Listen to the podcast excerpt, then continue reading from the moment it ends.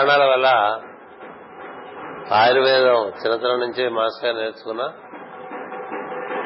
Homeo వైద్యాన్ని ఆయన ఎక్కువగా వినియోగించడం జరిగింది.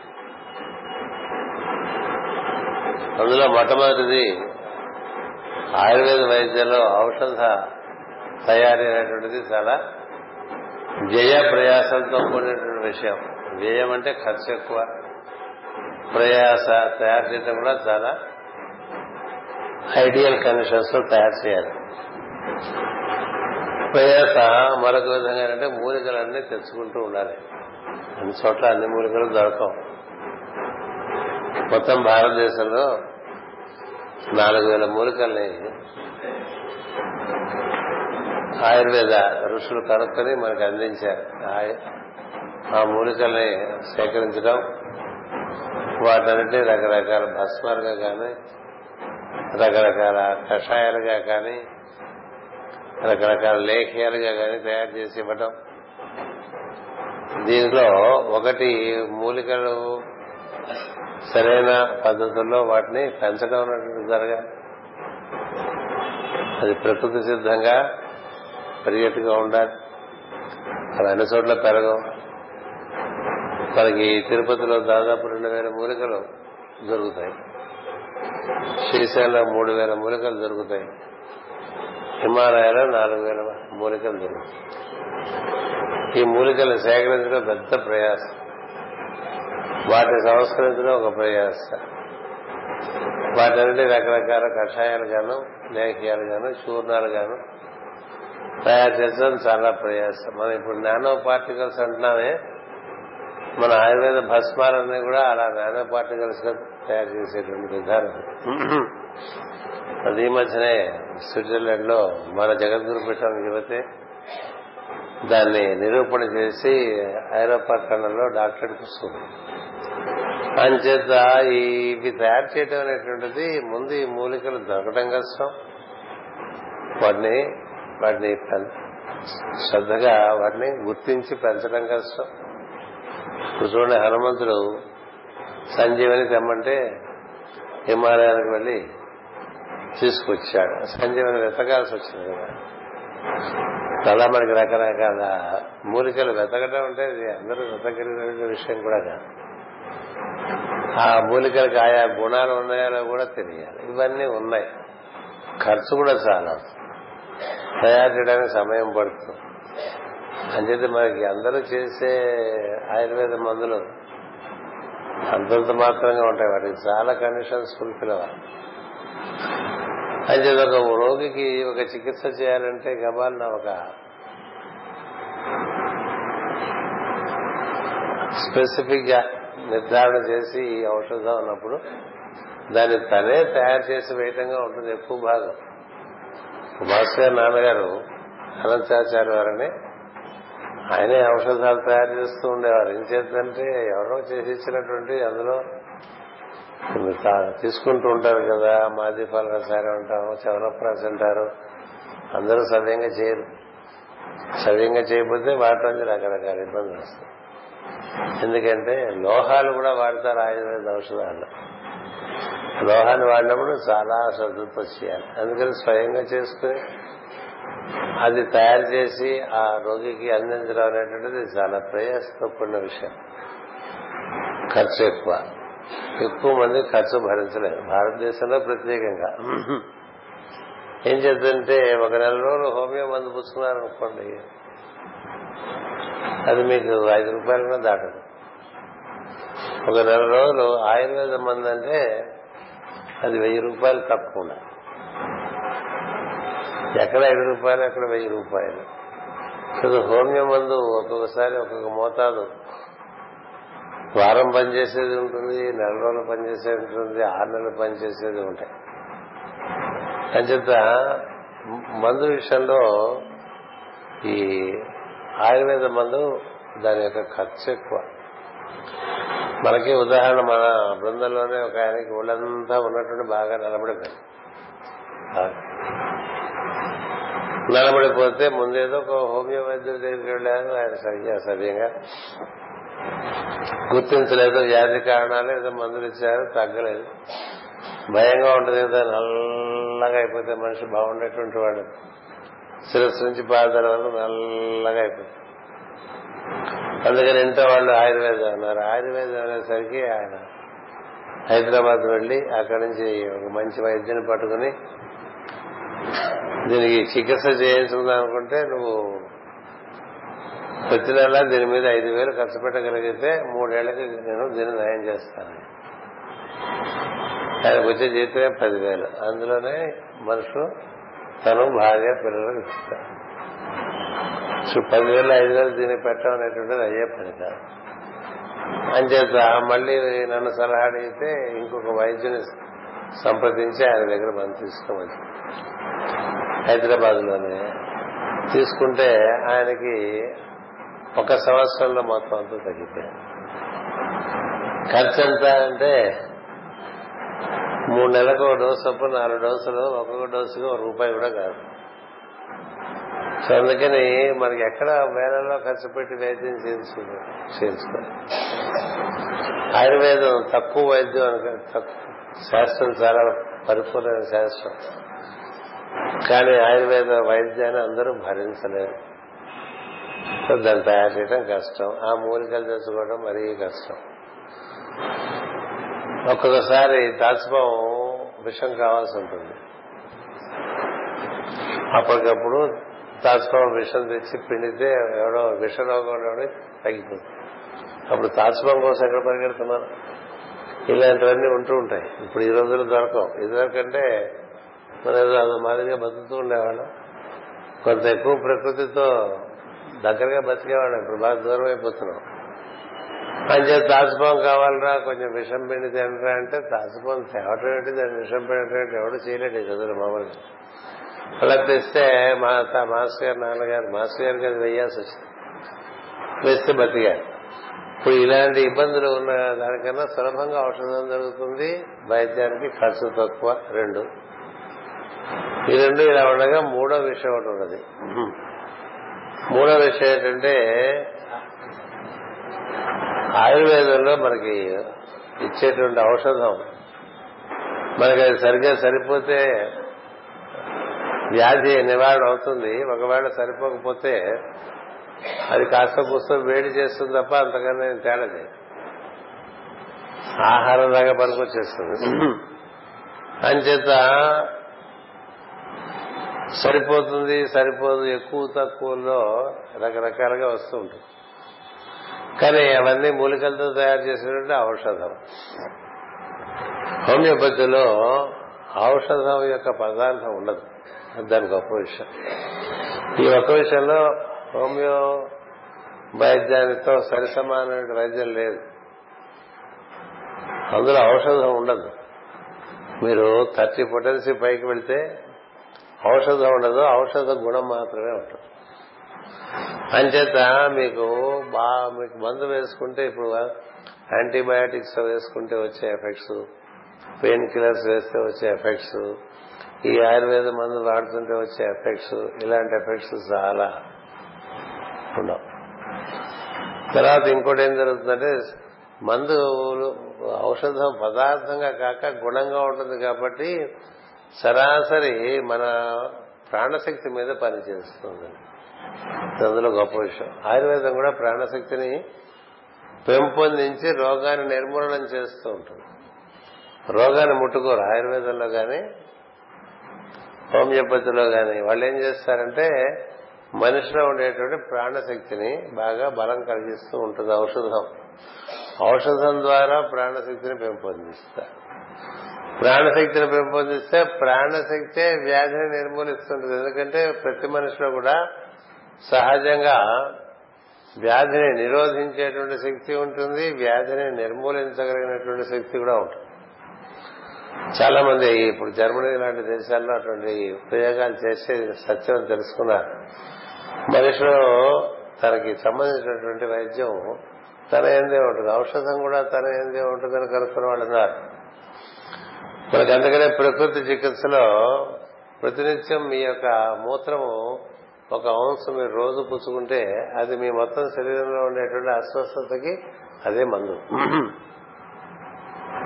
అంటే మీ యొక్క మూత్రంలో మీ సకల వ్యాధులు అందులో ఉంటాయి.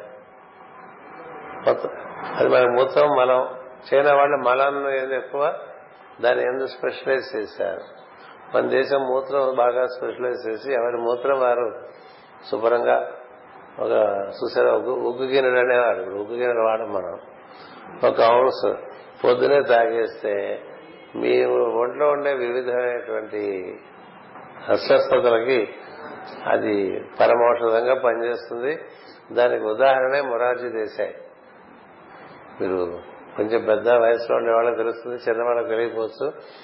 మొరార్జీ దేశాయ్ గారు తొంభై సంవత్సరాల వరకు కన్ను చెదరలేదు చెవి వినకపోవటం లేదు పళ్ళు ఊడలేదు శరీర దారుణ్యం పరిపూర్ణంగా ఉండేది. ఆయన అడిగారు ఏమిటి మీ ఆయుర్దయం? మీ ఆరోగ్యానికి రహస్యం అంటే? ఆయుర్దయం భగవంతుని యొక్క అనుగ్రహము ఆరోగ్యం మాత్రం మూత్రమే అని చెప్పారు. ఆ రోజులు చాలా హాస్యంగా చెప్పుకునేవారు. ఆయన రోజు ఆయన ఉత్సాహనే తాగుతాడు అంటారు కానీ అది ఔషధం.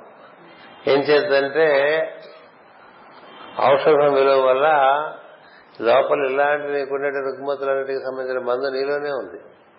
అలాగే క్లస్టర్ అనేటువంటి ఒక జర్మన్ శాస్త్రవేత్త ఒక ఆయన మనిషి రక్తంలోనే మనకి ఇప్పుడు రక్త పరీక్షలు చేసి మనకి ఏం జబ్బులు ఉన్నాయో చెప్తూ ఉంటారు కదా. మనిషి రక్తంలో మనిషి జబ్బు ఉంటుంది. మనిషి రక్తంలో మనిషి ఆ మనిషికి సంబంధించిన వైద్యం ఉంటుంది. ఆ రక్తంలోనే ప్రాణశక్తి ఉంటుంది కాబట్టి ప్రాణశక్తి ఏమో ఇట్ ఈస్ ది హీలర్ అందులో ఉండేటువంటి ఔషధం మెడిసిన్ అందులో ఉండే రోగం సిక్నెస్ ఈ మూడిటికి ఒక చోటే ఉంటుంది. అని చేత నేను వెళ్ళి అన్ని ఆయన కలవటం మాట్లాడటం ఆయన చేస్తున్న వైద్యం చూడటం కూడా జరిగింది. చాలా మంది చేయించుకుంటారు. అంటే మీ రక్తమే కొంచెం ఇక్కడి నుంచి తీస్తాడు. ఈ ప్రాంతం నుంచి అలా చిన్న పొడిచి ఇంత తీస్తాడు తీసి దానికి ఒక ప్రక్రియ లాగా చేసి అది మనకి ఇస్తాడు నాకేసేమని అదే మందు. ఇలాంటి వైద్యాలు చాలా ఉన్నాయి ప్రపంచంలో. ఎందుకు చెప్తున్నారంటే మనలో ప్రాణశక్తిని పెంపొందించడం అనేటువంటిది నిజమైన వైద్యం. మనలో ప్రాణశక్తి బాగా పెంపొందింపబడి ఉంటే బయట వాతావరణంలో మార్పుల వల్ల మనకు అనారోగ్యం రాదు. ఇప్పుడు మనకు మధ్యాహ్నం భోజనం చేసాం అనుకోండి కొంతమందికి దాంట్లోంచి అనారోగ్యం రావచ్చు. కొంతమందికి రాదు. అంటే దాన్ని ఆరోగ్యంగా తయారు చేశారని మీరంటే నేను ఆ మాట చెప్పట్లేదు. నేనేం చెప్తున్నానంటే కొంచెం ఉప్పు కారాలు ఎక్కువగా ఉన్నాయనుకోండి మనకి పడలేదు అనుకోండి వెంటనే కడుపు నొప్పి వచ్చేస్తుంది. ఇది కాస్త కూస్తో ప్రాణశక్తి ఉండేటువంటి వాడికి. బాగా ప్రాణశక్తి ఉండేటువంటి వాడు ఏం పెట్టే తినేస్తాడు కదా? ఏమైనా హరిస్తూ ఉంటాడు కదా? మామూలుగా గట్టిగా ఇప్పుడు రోజుల్లో నాలుగు వేరుశనగ పప్పులు తింటే అరగని పరిస్థితులు ఎక్కువ అందరికి. ఎందుకంటే ప్రాణశక్తి చాలా తక్కువ. మరి పూర్వకాలం అలా అలా తినేస్తుండేవారు ఏం చేత వాళ్ళలో ప్రాణశక్తి ఆ విధంగా ఉండదు. అందుకని హోమియో వైద్యం కానీ ఒక అలోపతి వైద్యం తప్ప మిగతా వైద్యాలు అన్నిట్లో కూడా ప్రాణశక్తి అనేటువంటిది మనిషిలో ఉన్నది. దాన్ని పెంపొందించడమే వైద్యం అనేటువంటిది ఒక అవగాహన. ఇది సనాతనమైనటువంటి అవగాహన.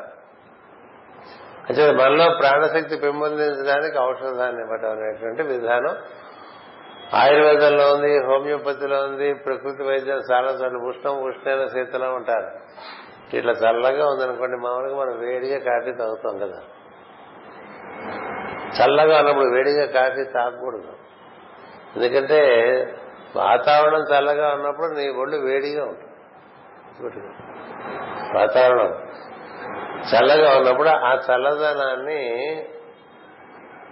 దాన్ని దాన్ని ఎదుర్కొనడానికి టు మీట్ దట్ మనలో ఉండేటువంటి తత్వం శరీర తత్వం వేడి పెంచుతుంది. అందుకని వేసంగాలంలో పక్కన ఎవరు చేయన పడుకుంటే వెచ్చగా ఉంటుంది. చలికాలంలో. వేసంకాలంలో బయట బాగా వేడినప్పుడు మన వేడి మన శరీరం చల్లబడుతూ ఉంటుంది. ఇది అదే ఒక గ్లాసు అనుకుంటా ఇది ఇక్కడ ఈ ఎయిర్ కండిషన్ హాల్లో చల్లబడిపోతూ కదా? బయట మనం ఎండలో పెడితే వేడి.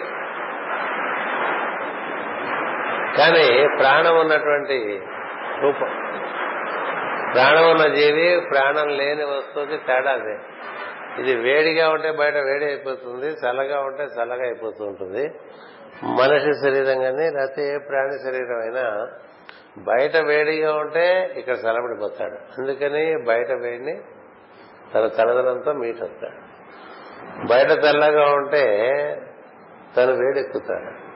ఇది ప్రాణంలో సహజంగా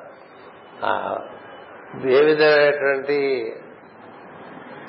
అపాయం శరీరానికి కలగకుండా నిరోధిస్తూ ఉంటుంది. వేడిని నిరోధిస్తూ ఉంటుంది. చలిని నిరోధిస్తూ ఉంటుంది. వర్షాకాలంలో వర్షాన్ని నిరోధిస్తూ ఉంటుంది. బాగా గాలి వీచే కాలంలో గాలిని నిరోధిస్తుంది. అది ప్రాణశక్తి గొప్పతనం. ప్రాణశక్తి కారణం బాగా ప్రాణం ఎవరైనా ఉంటుందో వారికి ఋతువులు మార్పు చెందినప్పుడు వారిలో ఏమి తేడా పడవు.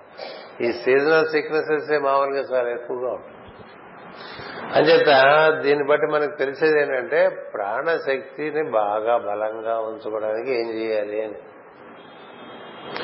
మన పెద్దలు ప్రాణశక్తిని పెంచుకోవడానికి సూర్యరశ్మిని బాగా అందుకోమని చెప్తారు.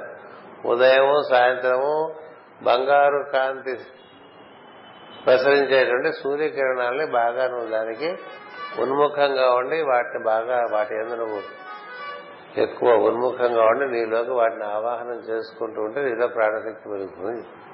మధ్యాహ్నం సూర్యుడు కాదు పొద్దున ఉదయం సూర్యుడు సాయంత్రం అస్తమించబోయే ముందు సూర్యుడు. అందులోనే మనకు చాలా ప్రాణశక్తి వస్తుంది.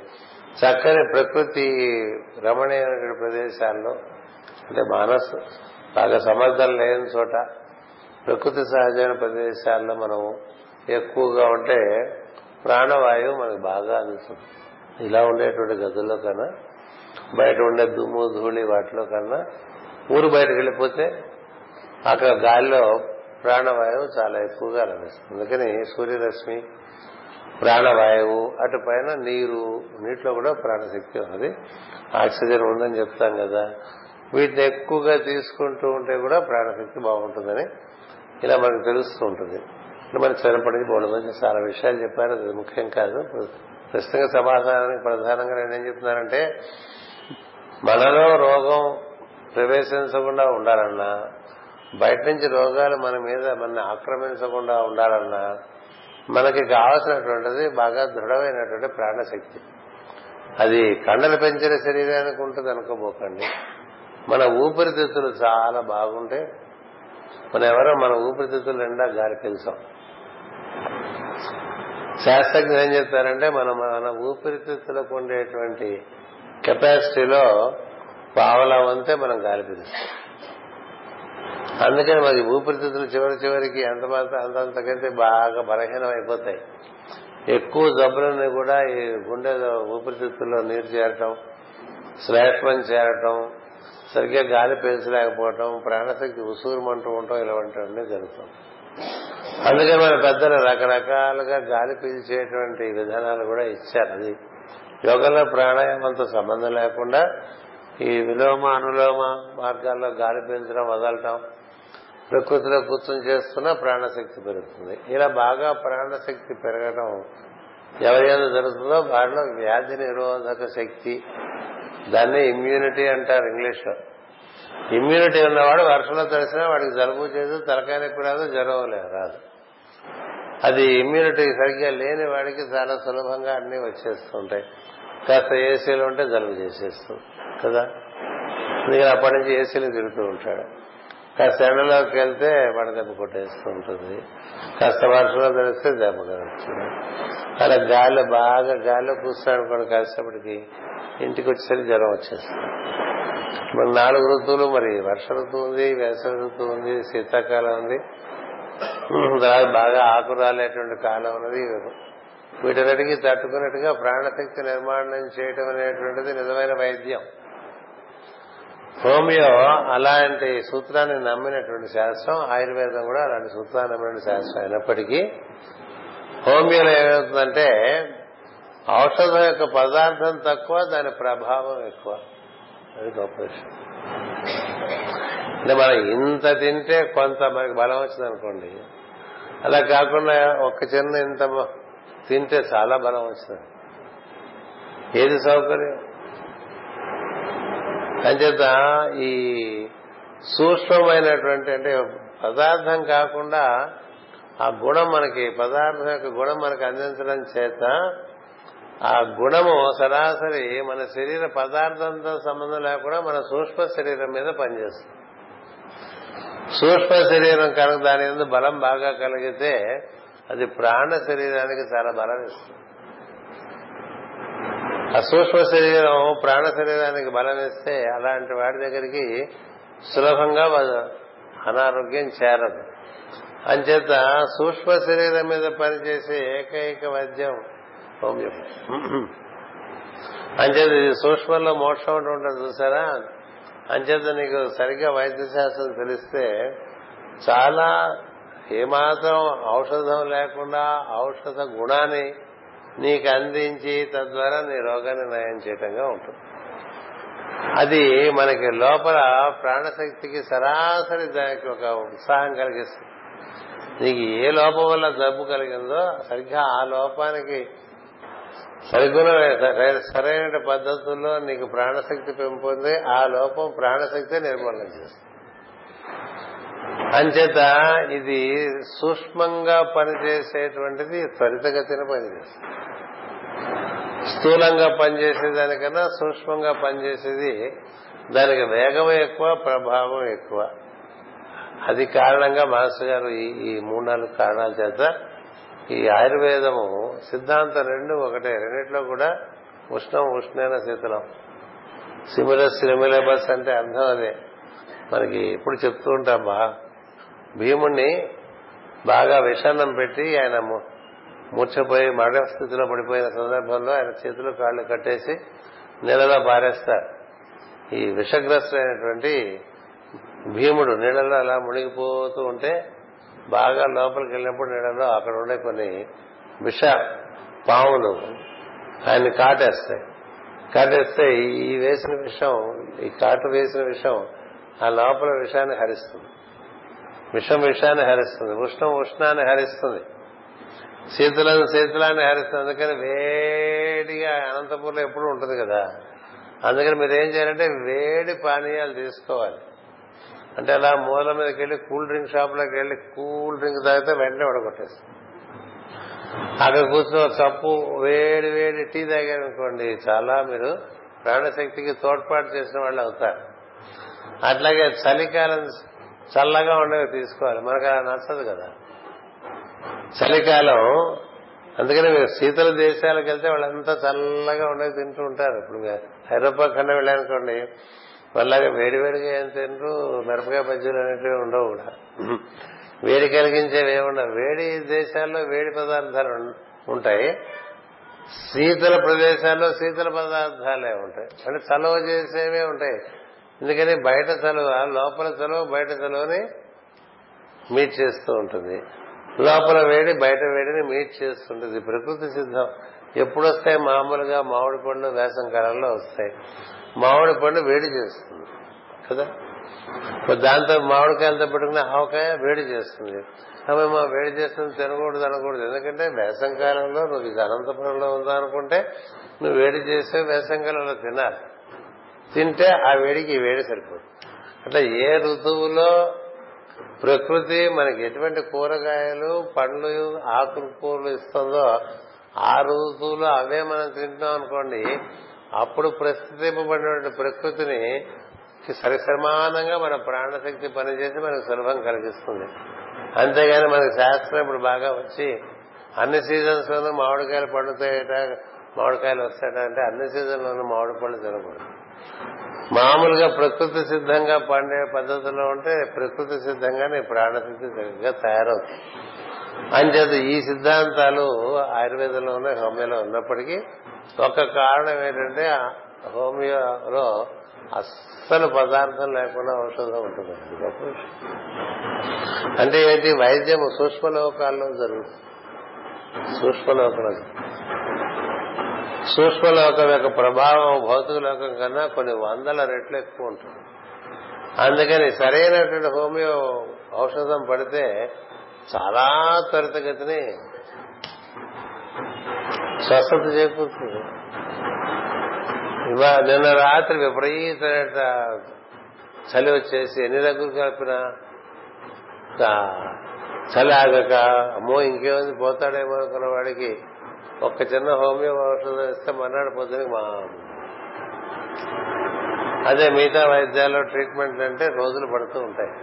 తగ్గుతుందండి మరి మలేరియా అంటే సరైన మందు పడితే ఎంత పెద్ద రోగమైనా సులభంగా ఉంటుంది. ఏం చేద్దని ప్రభావం అలాంటిది. ఇవన్నీ గమనించిన మాస్టర్ గారు ఆయుర్వేదం తనకి తెలిసినప్పటికీ చిన్నప్పటి నుంచి తండ్రి గారి దగ్గర నేర్చుకున్నప్పటికీ కూడా ఈ హోమియో వైద్యంలోకి ఆయన మారి దాని ద్వారా అశేషమైన జనాలకి ఆయన స్వస్థత చేకూర్చి చక్కని వైద్యులుగా కీర్తి పొందారు. ఇప్పటి సొసైటీలో పెద్దలకు గౌరవము? ఎథిక్స్ గౌరవతున్నాయి ఇది నేటి విద్యావిధానం లోపమా లేక తల్లిదండ్రుల పెంపకం విధానం లోపమా ఎందుకంటే నేను చిన్నప్పుడు చదువుకునే రోజుల్లో పెద్దలను గురువులను గౌరవించవలను అని తెలుగు కాపీ బుక్కులో రాయించేవారు. సుమతి వేమనలో ఇంటి పద్యాలను బహిర్గరించేవారు ఇప్పటి ఇంగ్లీష్ మీడియంలో ఇది లేకపోవడం కారణమా అంతే మీరు చెప్పిందే. విద్యాలయాలు ఎలాగో చెప్పరు. కానీ మనం చెప్పుకోవచ్చుగా. మనం చెప్పుకోవచ్చు. అంటే మన పిల్లలకి మనం చెప్పుకోవచ్చు ఒకటి. మన బృందంలో ఉండే పిల్లలకి మనం చెప్పుకోవచ్చు. చిన్నతనంలోనే చెప్పుకోవాలి. చెప్పుకుంటే అది చిన్నతనంలోనే వేమన శతకం సుమతి శతకం ఇలాంటి శతకాలు నేర్పించడం వాళ్ళకి ఇవన్నీ కాపీ బుక్లు మనమే తయారు చేయించి వాళ్ళకి ఇచ్చి రాయించడం. అలా చేయటం వల్ల ఏం జరుగుతుందంటే మనం మామూలుగా ఇదివరకు మనం నేర్పుకునేవి ఇప్పుడు విద్యాలయాల్లో నేర్పనివి మనంగా నేర్పుకుంటే వారికి. అందుకని మనం ఏం చేయాలంటే మామూలుగా కూడా కొన్ని కొన్ని స్కూళ్ళకి వెళ్ళి ఇక్కడ ఎవరన్నా సుమతి శతకంలో పాతిక పద్యాలు బాగా వల్లవేయగలిగిన వాళ్ళకి ఇది బహుమతి. యాభై పద్యాలైతే ఇది బహుమతి వంద పద్యాలైతే ఇది బహుమతి. అని పెట్టచ్చు నేర్ప నేర్పడానికి నేర్పించవచ్చు ఉంచేదంటే దానికి ప్రత్యేకమైన కృషి చేయాలి. ఊరందరి సంగతి అలా ఉంచేసి ముందు మన ఇంట్లో వాళ్ళకి మనకు నేర్పాలి. మన ఇంట్లో పెద్దవాళ్ళు వస్తే పిల్లలకి లేచి పెద్దవాళ్ళకి దండం పెట్టని చెప్పడం వీడు ముందు వీడు కూర్చున్నా కూర్చుంటాడు కదా చిన్నపిల్లవాడైనప్పుడు ఎవరు కింద కూర్చోరు. వాళ్ళు మోస్ట్ ఇంపార్టెంట్ చైర్స్ అని ఆక్యుపై చేసి కూర్చుంటారు. పెద్దవాళ్ళు రాగానే మీరు లేచి వాళ్ళకి సీట్ ఇవ్వాలి అని చెప్తే వింటారు. ఎప్పుడు వింటారు? కొంత వయసు వరకే. ఆ దాటిన తర్వాత ఇంకేం వినరు. తర్వాత నమస్కారం చేయాలి అని చెప్పాలి. నమస్కారం చేయడం అంటే ఎన్ని రకాల చాలా రకాలుగా నమస్కారాలు ఉంటాయి. అని చెప్తే నమస్కారం. నమస్కారం అండి కూర్చోండి అని చెప్పాలి. ఎవరన్నా ఇంటికి వస్తే అని మనం నేర్పితే ఏదైనా చాలా త్వరితగతి నేర్చుకుంటారు పిల్లలు. అది మనం నేర్పే శ్రద్ధ మనం చూపించాలి. అది ప్రథమ బాధ్యత తల్లిదండ్రులది. ఎందుకంటే దానివల్ల అది నేర్చుకోపోవటం వల్ల కలిగే నష్టం తల్లిదండ్రులే ఎక్కువ అనుభవిస్తారు.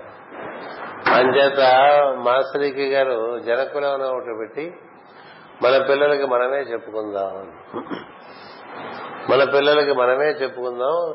స్కూల్లో చెప్పే స్కూల్లో చెప్తారు. ఇప్పుడు మనకి చిన్నతనంలో మా చిన్నతనంలో మా అమ్మగారు గాని మా అమ్మమ్మ గారు గాని వాళ్ళు మంచంలో పడుకోబెట్టుకుని నక్షత్రాలన్నీ చెప్పేసేవారు. తిథులన్నీ చెప్పేసేవారు. ఈ రోజుల్లో తిథులు ఎవరు చెప్పలేరు. మనం నేర్పితే తప్ప. కదా?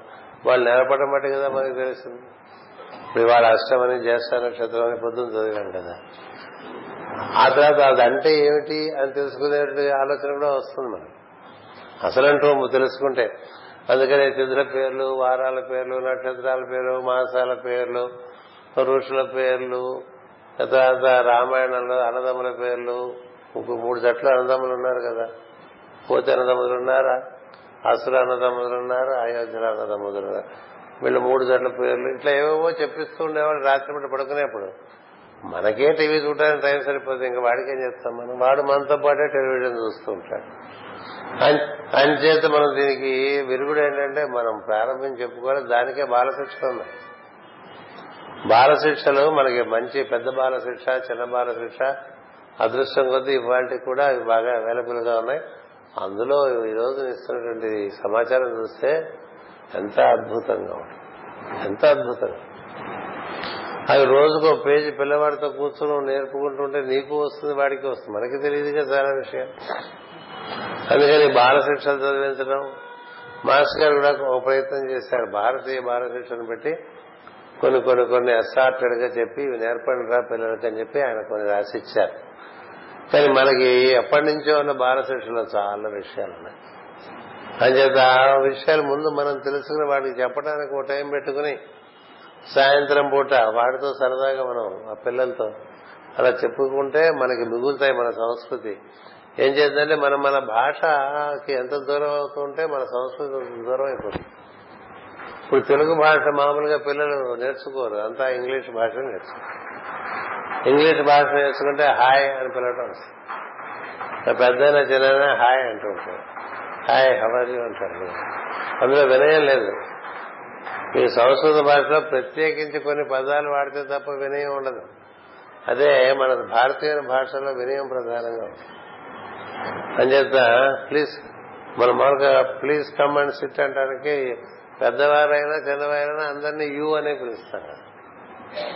యూ అంటే నువ్వు కదా? దవ్ అంటే మీరు. దవ్ ఉండేస్తాడు దవ్ అనే పదం ఉందని కూడా అడుగుతాడు కదా? దవ్ కమ్మెత్ అట్లా ఉండేవి ఇదివరకు. ఏం లేవు ఇప్పుడు ఏం చేస్తే ఆ భాషలోనే వినయం లేదు. కాబట్టి మనం తెలుగు నేర్పుకోలేదనుకోండి మనకి వినయం రాదు. కొంత తెలుగు లేకపోతే హిందీ నేర్పుకోండి. సంస్కృతం నేర్పుకోండి. ఉత్తమ ఇంగ్లీష్ వల్ల ఉపయోగం లేదు. ఏం చేస్తుంటే ఆ భాషలో ఒక్కొక్క భాషకు ఒక్కొక్క సంస్కృతి ఉంది.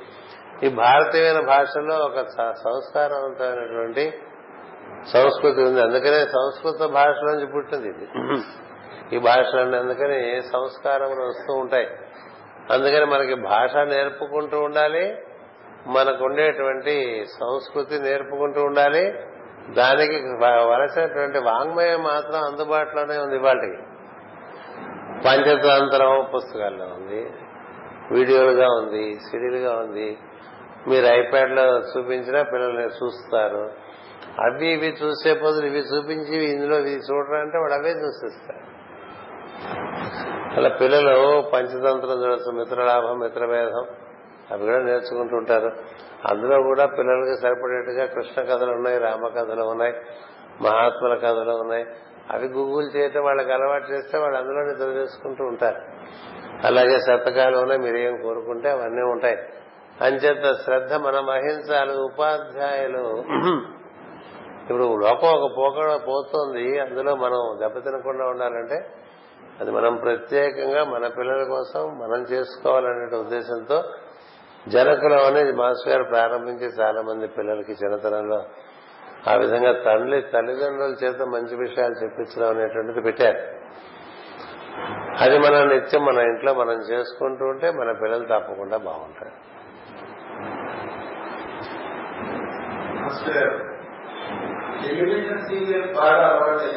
అంతే కదా? ఎప్పుడైనా చూడలేకపోతే మనకు చూస్తే ఇంకా బాగా ఈ అలవాటు ఎలా పోగొట్టుకోవాలి?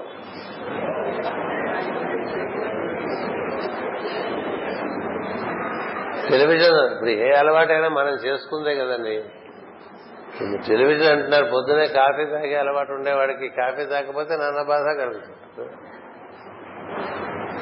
కరోదంతా వాడు చిరాగ్గానే ఉంటాడు అంత. ఆ కాఫీ పడేంత వరకు కదా? దీనివల్ల? మనమే అలవాటు చేసాం కాబట్టి ఒక మంచి అలవాటు కూడా మనమే మనం బాగుపడదాం అనుకుంటే మనమే చేసుకోవాలి. లేదు మన మనకి బాగుపడలేదని నిర్ణయం చేసుకుంటే ఇంకా మిమ్మల్ని మీరు వదిలేయండి. అది ఎక్కడ తీసుకెళ్తే అక్కడికి వెళ్ళిపోండి. ఎందుకంటే మనిషికి ఒకడికి సంకల్ప బలం ఇచ్చాడు భగవంతుడు. ధీ అంటాం దాన్ని. అది పెంపొందించుకోవడానికే రోజు మనం ధియ యోన ప్రచోదయాత్ అంటూ ఉంటాం. ఈ ధీ శక్తి మన బాగా వాడుకోవాలి మనం. వాడుకొని నేను ఈ టెలివిజన్ చూడటం అలవాటు ఉందనుకోండి అదే సమయంలో టెలివిజనే చూడండి ఆ ఛానల్ కాకుండా ఇంకో పనికొచ్చే ఛానల్ అది కాకపోతే ఆ సమయానికి మీరు మీ దగ్గర ఉండే ఏదో ప్రయోజనకరమైనటువంటిది ఒక ఒక సీడీ లాంటిది అందులో పెట్టుకుని చూడటం నేర్చుకోండి. ఇలా చేయొచ్చు. అది ఆ సమయంకి ఆ విధంగా మనసు దానికోసం బాగా ఆరాట పడుతూ ఉంటుంది కాబట్టి ఆ సమయానికి అదే టెలివిజన్లో మరొక ప్రోగ్రాం చూడటం అనేటువంటిది మీరుగా ఏర్పాటు చేసుకోవాలి. అలా మీకు ఏర్పాటు కావటం లేదనుకోండి అలా ఆ సమయంలో ఒక ప్రయోజనకరమైనటువంటి ఒక కార్యక్రమం చూసేవాడితో పాటు కూర్చోవాలి. అది సత్సంగం యొక్క ఉపయోగం. సత్సంగత్వమే నిస్సంగత్వం అన్నారు. మీకుండే అలవాట్లు పోవాలంటే కొన్ని పోవాల్సిన అలవాట్లు కూడా మీ దగ్గర ఉంటే అవి పోవాలంటే ఆ సమయంలో మంచి అలవాట్లను నిర్వర్తించుకుంటున్న వాళ్ళ పంచలు చేరితే మీ బలానికి మీకుండేది చాలా తక్కువ బలం ఉంటుంది. ఎందుకంటే అది పీకేస్తూ ఆ బలాన్ని ఇటు మార్చడానికి ఏం చేయాలంటే ఈ పని చేసేవాడి దగ్గర చేరాలి. ఆయన దగ్గరికి మనం చేరటానికి కూడా బలం లేకపోతే ఆయనకి చెప్పుకోవాలి. బాబు ఈ సమయంలో నువ్వు నా దగ్గరికి వచ్చి నాతో పాటు చూస్తూ ఉండు అని. అట్లా మనం సత్సంగత్వం ఏర్పాటు చేసుకోవాలి కోరి చేసుకోవాలి. అంచేది ఒకసారి సత్సంగత్వం ఏర్పాటైతే మనకి మనకుండేటువంటి ఏ దేని నుంచి మనం నిస్సంగత్వం పొందదలుచుకున్నామో ఆ నిస్సంగత్వం వస్తుంది నిర్మోహత్వం వస్తుంది. దీనికి ప్రయత్నం చాలా కావాలి. మా ఊళ్ళో ఒక డాక్టర్ గారు ఉండేవారు. ఆయనకి నలుగురు పిల్లలు అంటే భార్య ఉందనే కదా అర్థం. భార్య నలుగురు పిల్లలు. ఆయన సాయంత్రం ఇప్పుడు పొద్దునంతా గవర్నమెంట్ ఉద్యోగం. ఉద్యోగం చేసేసేవాడు సాయంత్రం వచ్చేసి బాగా ఈ మద్యం తీసుకుంటూ ఉండేవారు స్కాచ్ విస్కీ తాగేవాడు అదే అలవాటు అయిపోయింది ఆయన కొంతమంది స్నేహితులు అలా లభించారు. వాళ్ళతో పాటు స్కాచ్ విస్కీ తాగుతూ ఉండేవాడు. ఏడున్నర ఎనిమిది అయ్యేసరికి బాగా పీకేస్తూ ఉండేది. తాగాలని ఈ పిల్లలు ఇంట్లో పిల్లలు పెద్దవాళ్ళు అవటం మొదలుపెట్టారు. పెద్దవాళ్ళు అవుతుంటే ఇంటి ఆవిడ చెప్పింది పెద్దవాళ్ళు అవుతున్నారు వాళ్ళు చూస్తున్నారు వాళ్ళు నేర్చుకుంటారు మరి మీలాగా వాళ్ళు కూడా తయారైపోతారు. అని చెప్తే మీరు తాగటం మానేస్తే బాగుంటుందని రోజు ఒక ఒక సాంగ్ ఒక పాట. కదా? సరే పాప ఆయన కూడా నిజమే కదా అనిపించింది. మానేద్దాం అనిపించింది. మానేలేడు. మానేలేడు. మానేలేకపోతే నేను ఒక జన ఏర్పాటు చేసి పెట్టేవాళ్ళు నా దగ్గరికి వచ్చి అడిగితే మీరు ఎలాగో వైద్యులు కదా మీకు వైద్యం సహజంగా మీ దగ్గర ఆ జ్ఞానం ఉన్నది.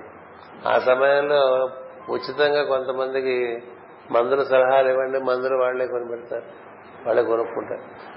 ఫ్రీ కన్సల్టేషన్ పెట్టుకోవచ్చు కదా? అంటే ఇంటి ఆవిడ ప్రోత్సహించింది. నిజమే కదా? ఇట్లా తాగి పాడైపోవటం కదా?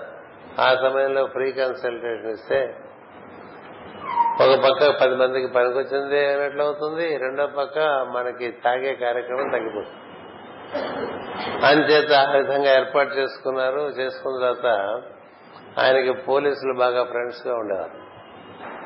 అందుకని ఒక పోలీస్ ఆయన చెప్పి ఒక పోలీస్ క్లబ్లో ఒక ఫ్రీ క్లినిక్ అనేటువంటిది ఏర్పాటు చేసుకున్నాడు. ఏర్పాటు చేసుకుంటే ఆ ఫ్రీ క్లినిక్ ఈ రోజు వెళ్ళేట్టుగా ఒక్కొక్క రోజు వెళ్ళబుద్ధి ఏది కాదు. ఎందుకని పాత అలవాటు బలంగా ఉంటుంది కొత్త అలవాటు కన్నా. అందుకని నేనేం చెప్పానంటే ఆ పోలీస్ ఆయనకి స్నేహితులు ఎవరు ఆయన నాకు కూడా స్నేహితుడు అందుకే నేను చెప్పాను ఈయనగా ఈయన రాడు. పోలీస్ క్లబ్కి వచ్చి అక్కడ క్లినిక్లో కూర్చున్న ఫ్రీ కన్సల్టేషన్ ఇద్దామన్న ఉద్దేశం ఉన్నా పొద్దున మీరు చెప్పారు కదా మంచి పనులు చేయాలన్న ఉద్దేశం నా అంతరాయాలు చాలా ఉన్నాయి. అంచేత అలాగా రాడు అటు లాగేస్తుంటుంది. అందుకని నువ్వే జీప్ ఇచ్చి జీప్ ఇంటికి పంపించి వాడిని పట్టుకొచ్చేసుకుంటుంది. అందుకని రోజు పోలీస్ జీప్ ఇంటికి వచ్చేది. అదొక హోదా కదా మన ఇంటికి పోలీస్ జీప్ రోజు వస్తుంది. వాడు ఖచ్చితంగా పట్టుకెళ్ళిపోతాడు. మన ఎందుకంటే ఇంటి ఆవిడ వస్తే లోపల బలంగా బయటకు తోసేస్తుంది జీపులోకి వాడు పట్టుకుపోతాడు. అక్కడ ఆయన మందులు ఇవ్వటం మొదలు పెడతాడు ఇలా మందులు ఇస్తుంటే కొన్నాళ్ళకి అక్కడ వాళ్ళు తగ్గిన వాళ్ళు ఉంటారు. ఈ పోలీస్ ఆయన ఏం చేశారు? నువ్వు ఎట్లాగో ఫ్రీగా కన్సల్టేషన్ ఇస్తున్నావు కదా మాకు పోలీస్ ఫండ్ చాలా ఉంటుంది. అంచేత నేను ఫ్రీ మెడిసిన్స్ ఇప్పించేస్తాను నువ్వు మందులు చేసేది ఎంత బాగుందండి. ఒక పక్క ఫ్రీ కన్సల్టేషన్ రెండో పక్క ఫ్రీ మెడిసిన్. మరి విద్య బాగుంటుంది కదా డిస్పెన్సరీ? బాగుండేసరికి అక్కడ మంచి ఉత్సాహం వచ్చింది. అందరూ పొగుడుతున్నారు డాక్టర్ గారిని. చాలా బాగుంది చాలా బాగుంది అని ఆయనకి ఉత్సాహం వచ్చింది. క్రమంగా ఈ అలవాట్లోంచి బయటకు వచ్చేసారు. బయటకు వచ్చేసి వాళ్ళు చాలా సంతోషించారు. ఎంచేది ఎందుకు ఉదాహరణ చెప్పారంటే ఇలాంటివి చాలా జరిగినాయి. చాలా జరిగినాయి. ఓ సిగరెట్లు మానలేని వాడు ఇట్లా ఉంటారు కదా. ఇంకొక మంచి అలవాటు ఆ సమయంలో వాళ్ళకి ఏర్పాటు చేస్తే ఇందులోంచి బయటకు వచ్చేస్తారు. అందుకని టెలివిజన్ చూద్దాం అనుకున్నప్పుడు టెలివిజనే చూడండి ఛానల్ మార్చుకోండి ఒకటి. ఒకటి. అసలు మీరే చక్కగా ఎన్నో మంచి ఎపిసోడ్స్ ఉన్నాయి. చాలా మంచి ఎపిసోడ్స్ ఉన్నాయి మనకి. అద్భుతమైన ఎపిసోడ్స్. గత ఇరవై ఏళ్ళుగా తీసట్లా క్యాసెట్స్ అమ్ముతున్నారు. అవన్నీ కొనుక్కోకలే ఈ రోజుల్లో. ప్రతి మీరు డౌన్లోడ్ చేసేసుకోవచ్చు చూసేసుకోవచ్చు. అవే ఆ సమయంలో డౌన్లోడ్ చేసి అవి చూసుకుంటున్నారు మీరు ఈ మధ్య వచ్చింది హరహర మహాదేవ్ అని అద్భుతమైన సీరియల్. అది చూస్తుంటే అసలు మీకు ఆపబుద్ధి కాదు. అంత బాగా తీశారు. అలాగే మహాభారతం తీశారు ఇదివరకు. అంతకుముందు రామాయణం తీశారు. రామానంద సాగర్ అలా సాగుతూనే ఉంటుంది రామానంద సాగర్ రామాయణం చూడటం మొదలు పెడితే పిల్లలు సైతం అప్పుడే ఆపద్దం చెప్తారు. అదేంది అరగంట అరగంట ఎపిసోడ్గా సంవత్సరాలు నడిపించారు కదా.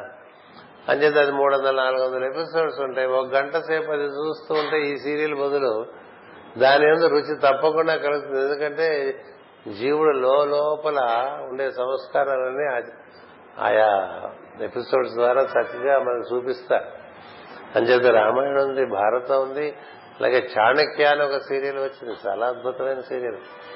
మన సంస్కృతి మన ధర్మము మనం ఉండాల్సిన విధానం ఎలా ఉంటే బాగుంటుంది. చాణక్యుడు ఈ విధంగా మొత్తం దేశానంతా భ్రష్టు సమయంలో చక్కగా ఉద్ధరించాడు. ఇలా చూపించేది మనం చూడటం మొదలు పెడితే సంవత్సరం అంతా చూడొచ్చు అంతసేపు. ఇలాంటివి పోగేసుకున్నారనుకోండి అవి చూస్తున్నారనుకోండి క్రమంగా మీరు ఈ సీరియల్స్ నుంచి బయటకు వచ్చేస్తూ ఎప్పుడు కూడా ఒక ఒక వ్యసనం పోవాలంటే పోదు. ఒక ఒక సద్విషయాన్ని మనం ఒక మంచి గుణాన్ని ప్రవేశపెడితే దాని బలం చేత ఇది క్రమంగా బలహీనపడిపోయి వెళ్ళిపోతూ ఉంటుంది.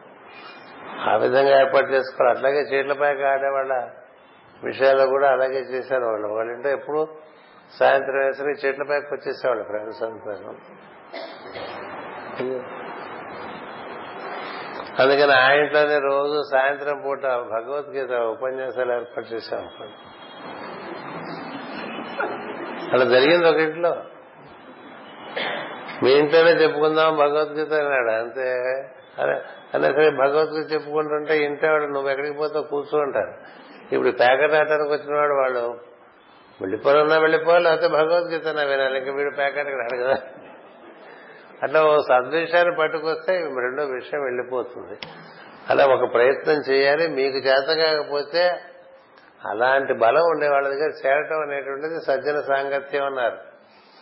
అందుకనే సజ్జ సత్సంగత్వే నిస్సంగత్వం నిస్సంగత్వే నిర్మోహత్వం నిర్మోహత్వే నిశ్చలతత్వం నిశ్చలతత్వే జీవన్ముక్తి అన్నారు. అవన్నీ సోపానాలు. అందుకని ఆ విధంగా ఏర్పాటు చేసుకోవడానికి కలిసి ప్రార్థన చేయండి అని చెప్తున్నా కదా. కలిసి ప్రార్థన చేయండి కలిసి చదువుకోండి. కంబైన్డ్ స్టడీస్ అని చేసేవాళ్ళం కాదు ఇదివరకు. ఎందుకని మన ఇంటైతే మనం నిద్రపోతాం.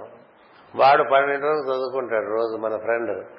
అందుకని వాడింటికి వెళ్ళి కంబైన్డ్ స్టడీ అంటే వాడితో పాటు నువ్వు పన్నెండు వరకు చదువుతావు. నీ అంటే పడుకుంటావు. కదా? వాడు పొద్దున్నే లేచేవాడు అనుకో నువ్వు వాడితో పాటు ఉండిపోతే నిన్ను వాడు పొద్దున లేపేస్తాడు ఊరుకోడు కదా? అలా you should always combine with a better energy కదా? వాడికైనా మన బలం ఎక్కువ ఉంటే వాడిని కూడా నిద్రపోచేస్తాం పడుకోరా అంటే వాడు వాడు బలహీనుడైతే వాడు పడుకుంటాడు. వాడు నిద్ర తెల్లవారు స్నానం మానేస్తాడు. కదా? మనకన్నా బలవంతుల దగ్గర కదా? ఏ విషయంలో మనకన్నా ఆయన బలవంతులు ఆయన దగ్గర మనం చేరాలి. గురువు దగ్గర చేరటం కూడా అదే. మనం ఏ విద్య ఆయన దగ్గర పొందాలని కోరుకుంటున్నామో ఏ వికాసం పొందాలని కోరుకుంటున్నామో అది మనకన్నా ఆయన దగ్గర ఎక్కువ ఉంది కాబట్టి ఆయన గురువు ఆ విషయంలో. అంచేత ఆయన దగ్గర చేరుతూ ఉంటాం. ఇది విధానం. ఆ విధంగా మన ఆ వ్యసనం నుంచి బయటికి రావచ్చు.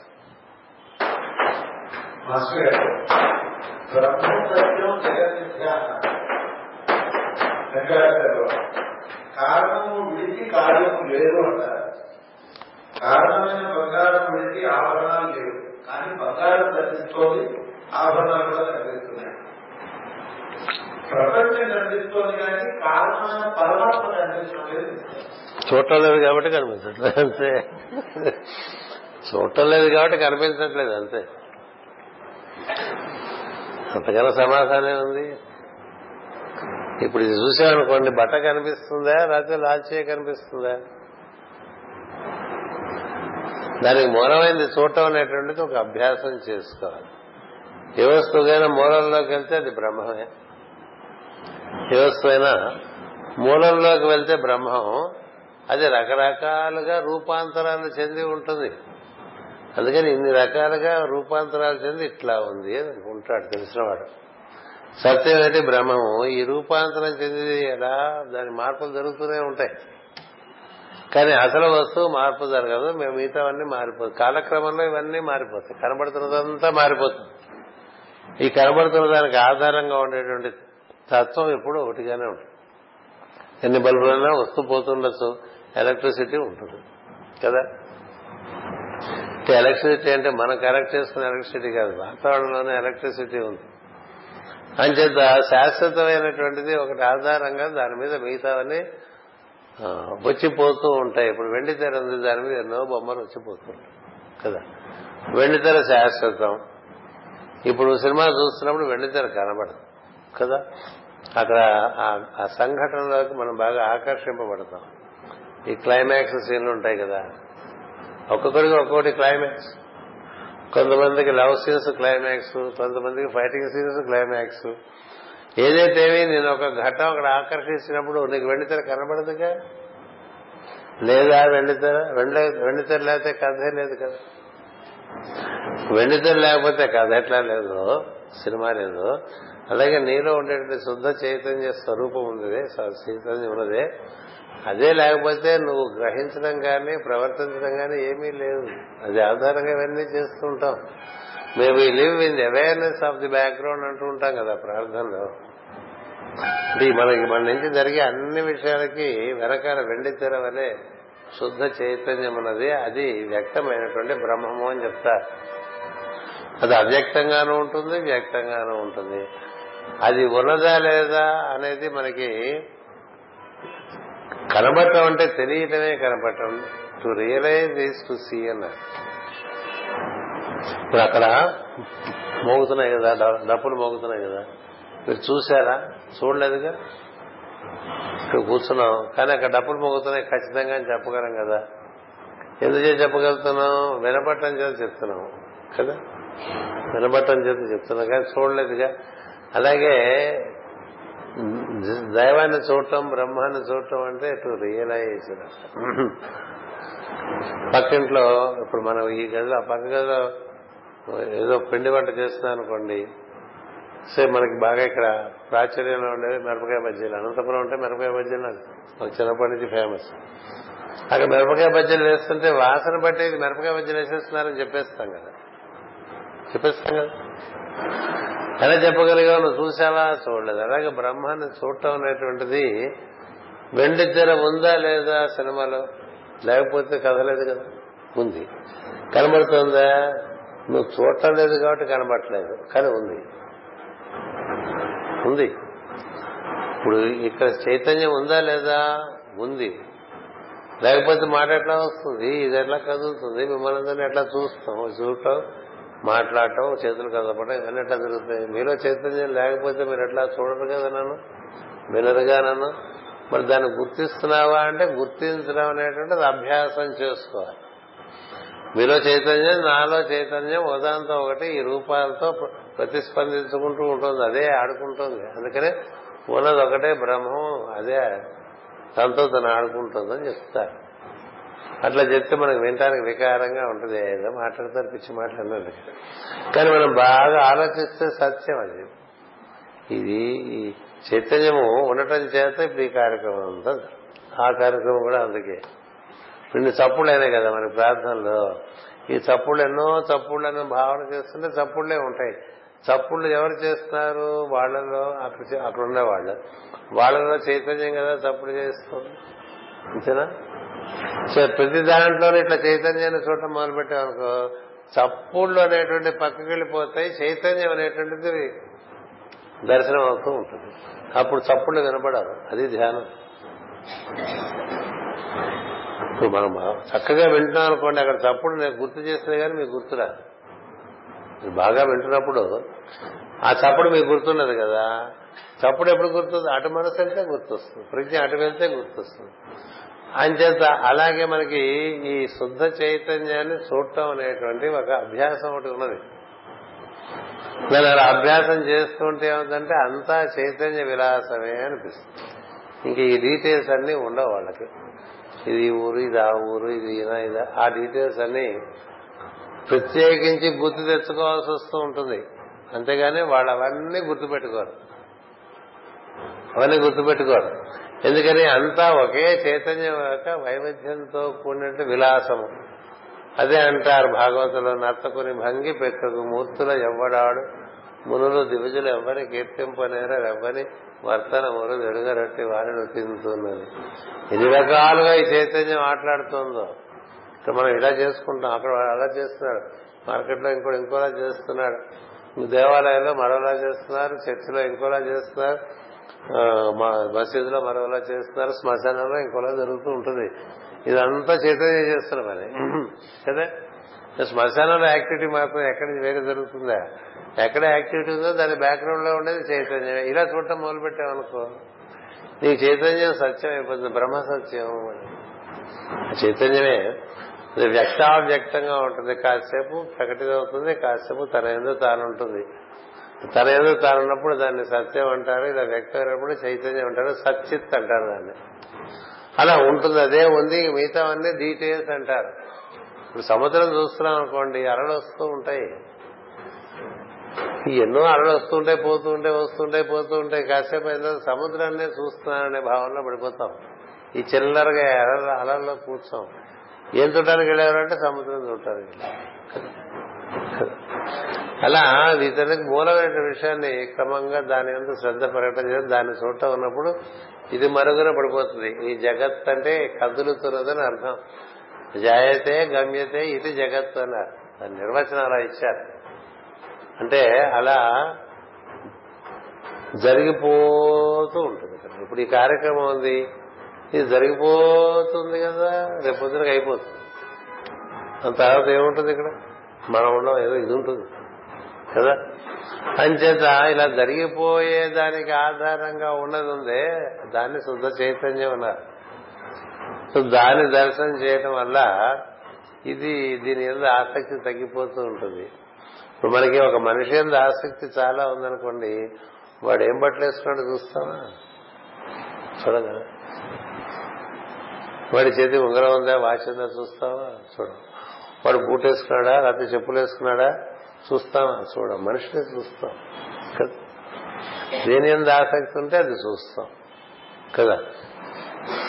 ఒక్కొక్కరికి ఒక్కొక్క విషయం ఆసక్తి ఉంటుంది. దాన్ని చూస్తూ ఉంటారు. ఇప్పుడు బాగా నగలైంది ఆసక్తి ఉందనుకోండి ఎదుటి వాళ్ళు ఏ నగలు పెట్టుకున్నారో చూస్తూ ఉంటారు. కదా? మనం బాగా జుట్టుకు నల్ల రంగు వేసుకోవటం ఆసక్తి ఉందనుకోండి మిగతా వాళ్ళందరూ నల్ల రంగు వేసుకున్న వాళ్ళు ఎవరో వాళ్ళే చూస్తూ ఉంటారు. ఇట్లా ఉంటుంది. అసలు జుట్టే లేని వాళ్ళు ఉన్నారనుకోండి మిగతా జుట్టు లేని వాళ్ళని చూస్తున్నాడు ఆసక్తి ఉంటే. ఆసక్తి బట్టి చూడటం ఉంటుంది. కాబట్టి కనబడేది ఒక్కొక్కళ్ళే ఒక్కొక్క రకంగా కనిపిస్తూ ఉంటుంది. కానీ వీటన్నిటికీ ఆధారమైంది ఒకటి సత్యమైంది ఎప్పుడూ ఉంది. దాన్ని చూస్తుంటే ఇదంతా చిల్లర విషయాలుగా ఉంటాయి. అందుకని మహాత్ములకి మనకి మహత్తరమైన విషయాలుగా కనిపించేవన్నీ చిల్లర విషయాలుగా ఉంటాయి. ఒక ఉదాహరణ చెప్తా. మధ్యప్రదేశ్లో ఒక మహాభక్తుడు ఒక ఆయన ఉండేవారు. ఆయన పేరు భక్తరాజు మహారాజుని. ఆయన ఎప్పుడూ తనలో ఉండే ఈశ్వరుడితోనూ చుట్టుపక్కల ఉండే మనుషులు ఈశ్వరుడితోనూ అనుసంధానం చెందే ఆనందంగా ఉంటూ ఉంటారు.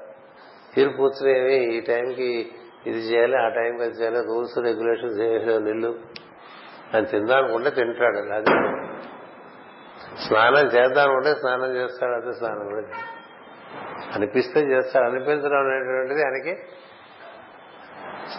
ఇచ్ఛాశక్తి చేయిస్తే చేస్తాడు. కనుక ఏమీ స్నానం కూడా చేయడం.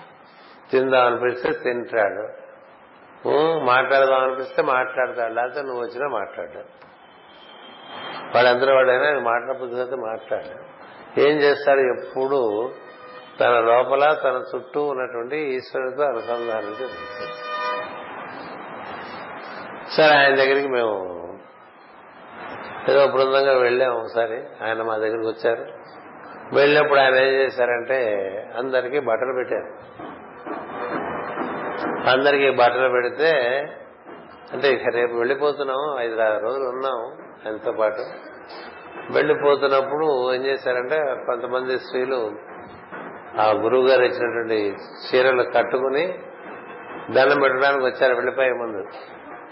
దండం పెట్టడానికి వస్తే సరే అందరు దండాలు పెట్టుకుంటున్నారు ఒక ఆశీర్వదిస్తున్నారు నవ్వుతున్నారు అన్ని చేస్తున్నారు. అందులో ఒక ఆవిడ ఇలా చూపించింది చీర. ఇట్లా చూపిస్తే ఏమిటని అడిగారు. ఆయన అంటే మీరు నిన్న పెట్టిన చీర నేను వేళ కట్టుకుని వచ్చాను మీ దగ్గరికి ఆశిస్తానంటే ఆహా ఆహా ఆయన పెట్టిందే.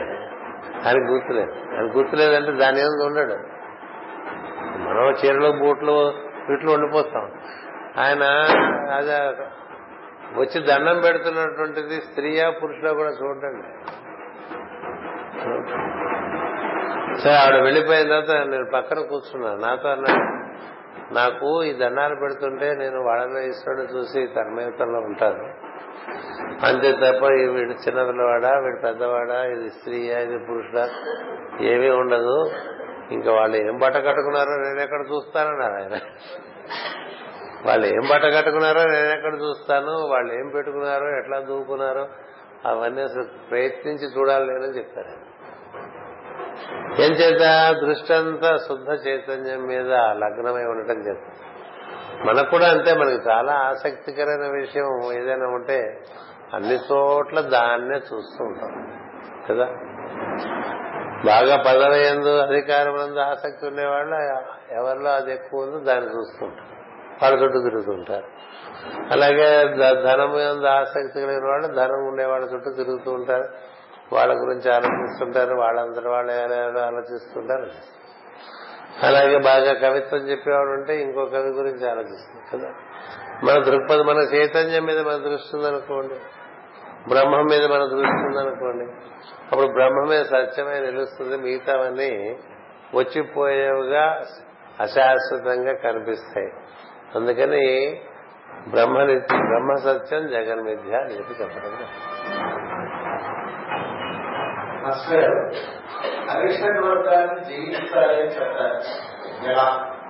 ఇలా జయించిన వారు ఎవరైనా ఉన్నారా? పెద్దవాళ్ళు జారిపోయారు కదా. ఉదాహరణ విశ్వామిత్రులు లాంటి వారు కోపాన్ని జయించలేకపోయారు సామాన్యులైన మాలాంటి వాళ్ళు ఏం చేయాలి? అరిషడ్ వర్గాలు జయించడం ఎలా అంటే అరిషడ్ వర్గాలు జయించిన వారిని మనం ఆశ్రయించాలండి. ఓ పరీక్ష మనం పాస్ అవ్వాలంటే ఆ పరీక్ష పాస్ అయిన వాడిని బాగా పట్టుకోవాలి. పట్టుకుంటే వాడి వల్ల మనకి అబ్బుతుంది. వశిష్ఠుడికి అరిషడ్ వర్గాలు లేవు. విశ్వామిత్రుడికి ఉన్నాయి. రాసుకున్నారు. అది కూడా ఆయన ఎంత మంచివాడంటే ఆయనే రాసుకున్నాడు. ఆయనే చెప్పకపోతే మనకేం తెలుస్తుంది? రామాయణంలో విశ్వామిత్రుడే ఆత్మకథ చెప్పుకున్నాడు తన ఎన్ని విధాలుగా? ఈర్ష్యాసూయలకు లోనయ్యాడు కామక్రోధాలకి లోభమోహాలకి మదమాత్సర్యాలకి. తను ఎలా గురి అయ్యాడని చెప్పుకున్నాడు ఎప్పుడూ అన్ని దాటేసిన తర్వాత. అయినా బ్రహ్మర్షి అయ్యాడు విశ్వామిత్రుడు కూడా. బ్రహ్మర్షి కాకముందు తన పడ్డ తెప్పులన్నీ చెప్పుకున్నాడు. అని బ్రహ్మర్షి ఆయన కూడాను కదా? విశ్వామిత్రుడు బ్రహ్మర్షి. అంచేత వీళ్ళందరూ అరిషడ్ వర్గాలు దాటినటువంటి వారు. అసలు ఈశ్వరుడు అనేటువంటి తత్వం ఉన్నదే దానికి ఏ అరిషడ్ వర్గాలు అంటాం. ఈశ్వర తత్వానికి అరిషడ్ వర్గాలు అంటాం. మూడు గుణములలోకి దిగిన జీవులకు మాత్రమే అరిషడ్ వర్గాలు అంటుతాయి. అందరూ మూడు గుణముల్లోకి దిగి వచ్చినటువంటి వాళ్ళే. మనంతా గుణాత్మకులం అని చెప్పబడతాం. త్రిగుణాత్మకులం వాళ్ళు గుణాతీతులని చెప్పబడతారు.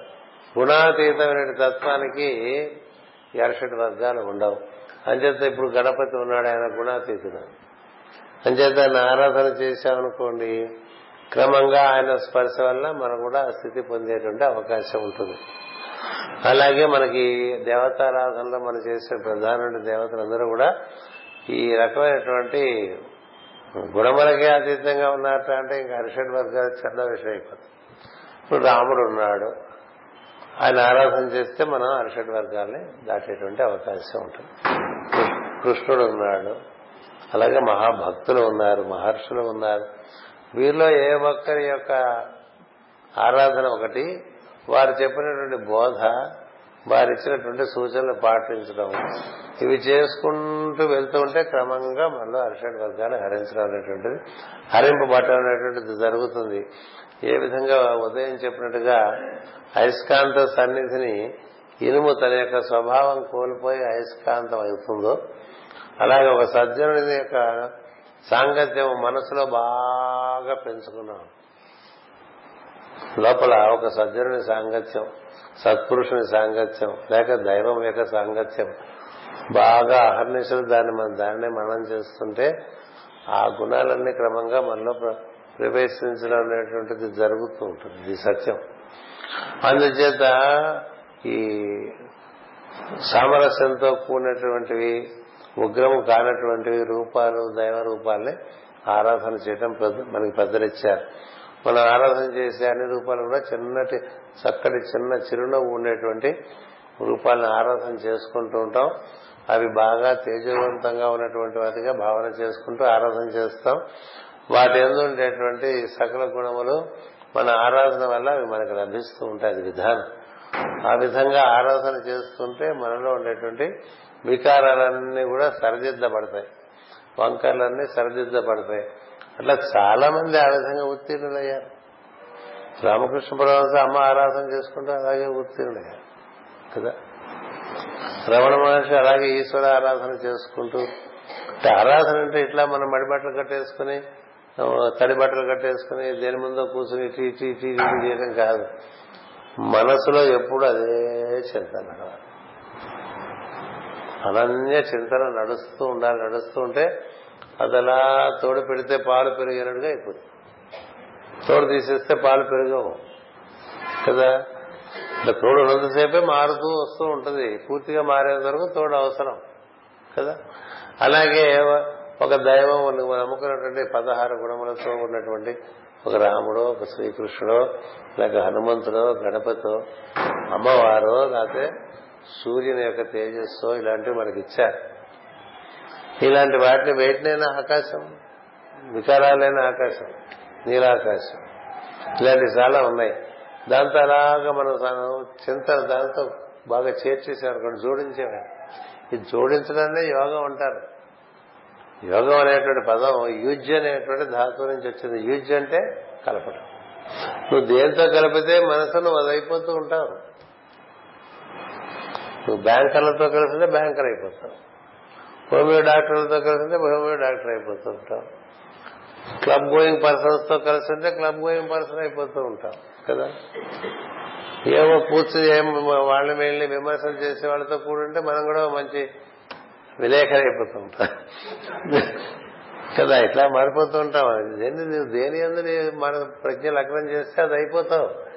అంచేత పరిపూర్ణమైన తత్వంతో నువ్వు ముడి వేసావు అనుకో అదే అయిపోతావు అలా అయిపోయిన వారికి అసలే ఇప్పుడు మనకి రమణ మహర్షి అయినా రామకృష్ణ పరమహంసనండి షిరిడి సాయి అనండి వాళ్ళందరూ అలా అయిపోయినటువంటి వాళ్ళు. అందుకే మూడు ఉదాహరణలు ఉన్నాయి భారతదేశంలోనే ఉదాహరణలు ఎక్కువ. మిగతా దేశాల్లో అంత ఎక్కువ ఉండవు.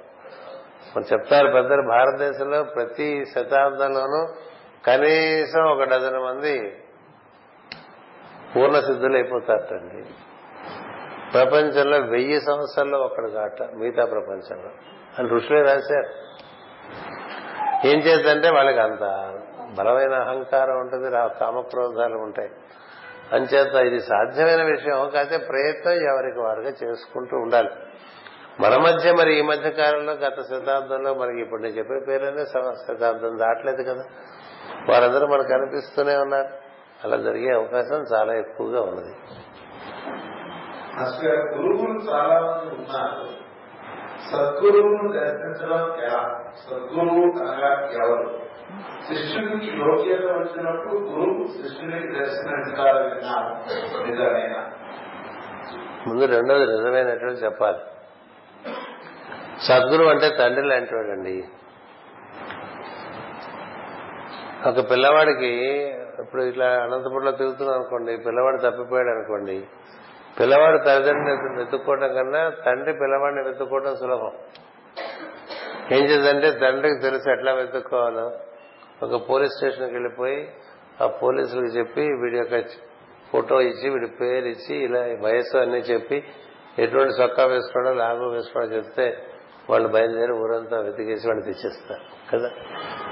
పిల్లవాడు అలా చేయలేడు కదా? అలా ఒక గురువు తన శిష్యుని తెచ్చుకోవటం ఆయనకు సులభం.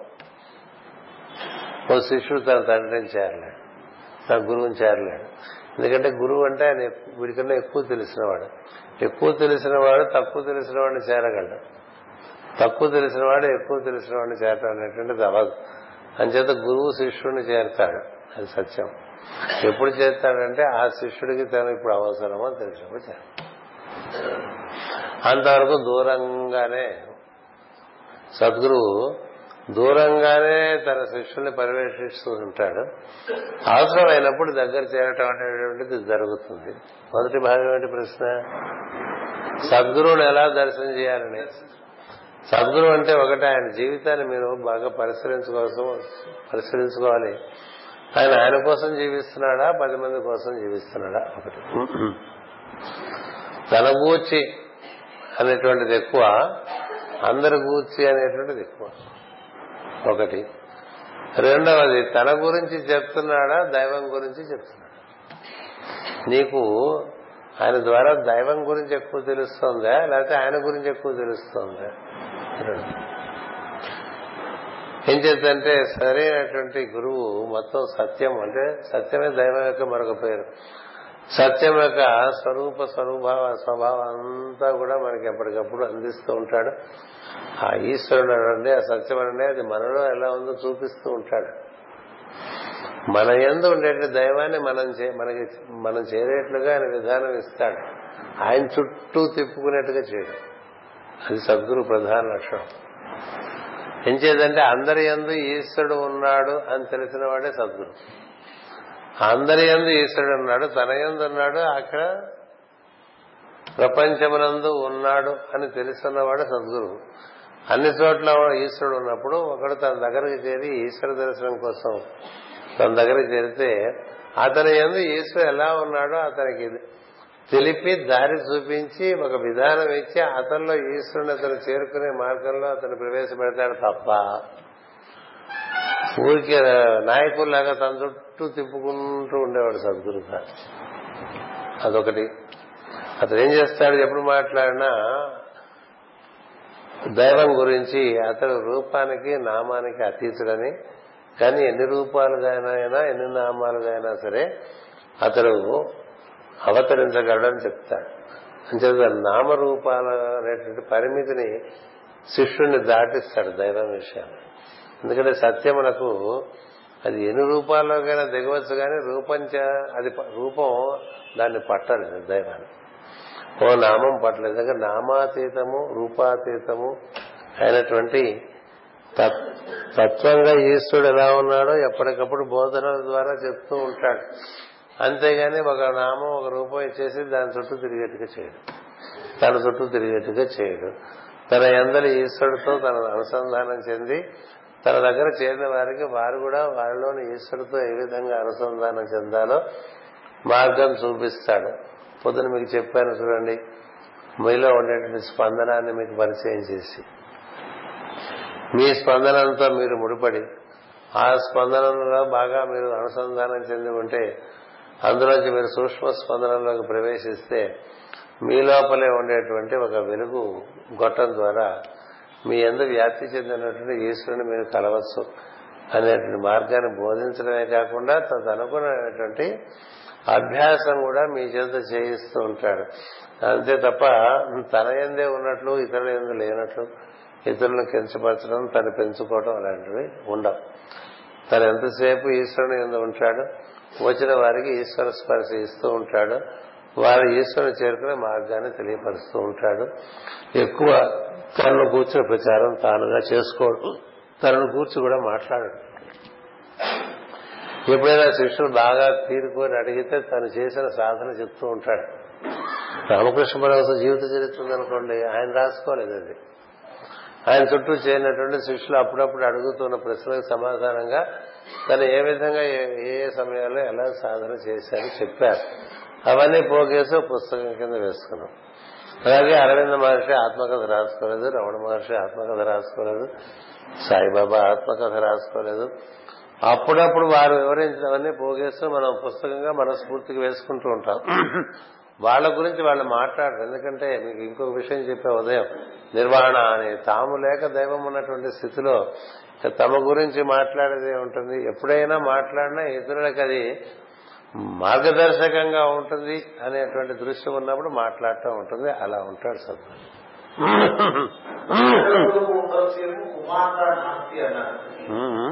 చెడ్డ ఉండొచ్చేమో నాస్తి అన్నారు. ఈ రోజుల్లో ఇటువంటి తల్లులను చూస్తున్నాం వార్తలను చదువుతున్నాం సత్యమా? ఇప్పుడు ఏదైనా ఒకటి సత్యం అని చెప్తే అది అన్ని కాలములకు సంబంధించి ఉండదు అన్ని దేశములకు సంబంధించి ఉండదు. Every rule has its exception అంటూ ఉంటాం కదా? ప్రతి రూల్కి ఒక ఎక్సెప్షన్ ఇప్పుడు మనకి ఆవిడెవరు? పాముల తల్లి? దిత్య? బెలత కద్రువ. కద్రువ. కద్రువ? మరి పిల్ల తన పిల్లలకి తనే శాపం పెట్టేసి. మరి ఆవిడ కుమార్త అంటే ఉంది మరి.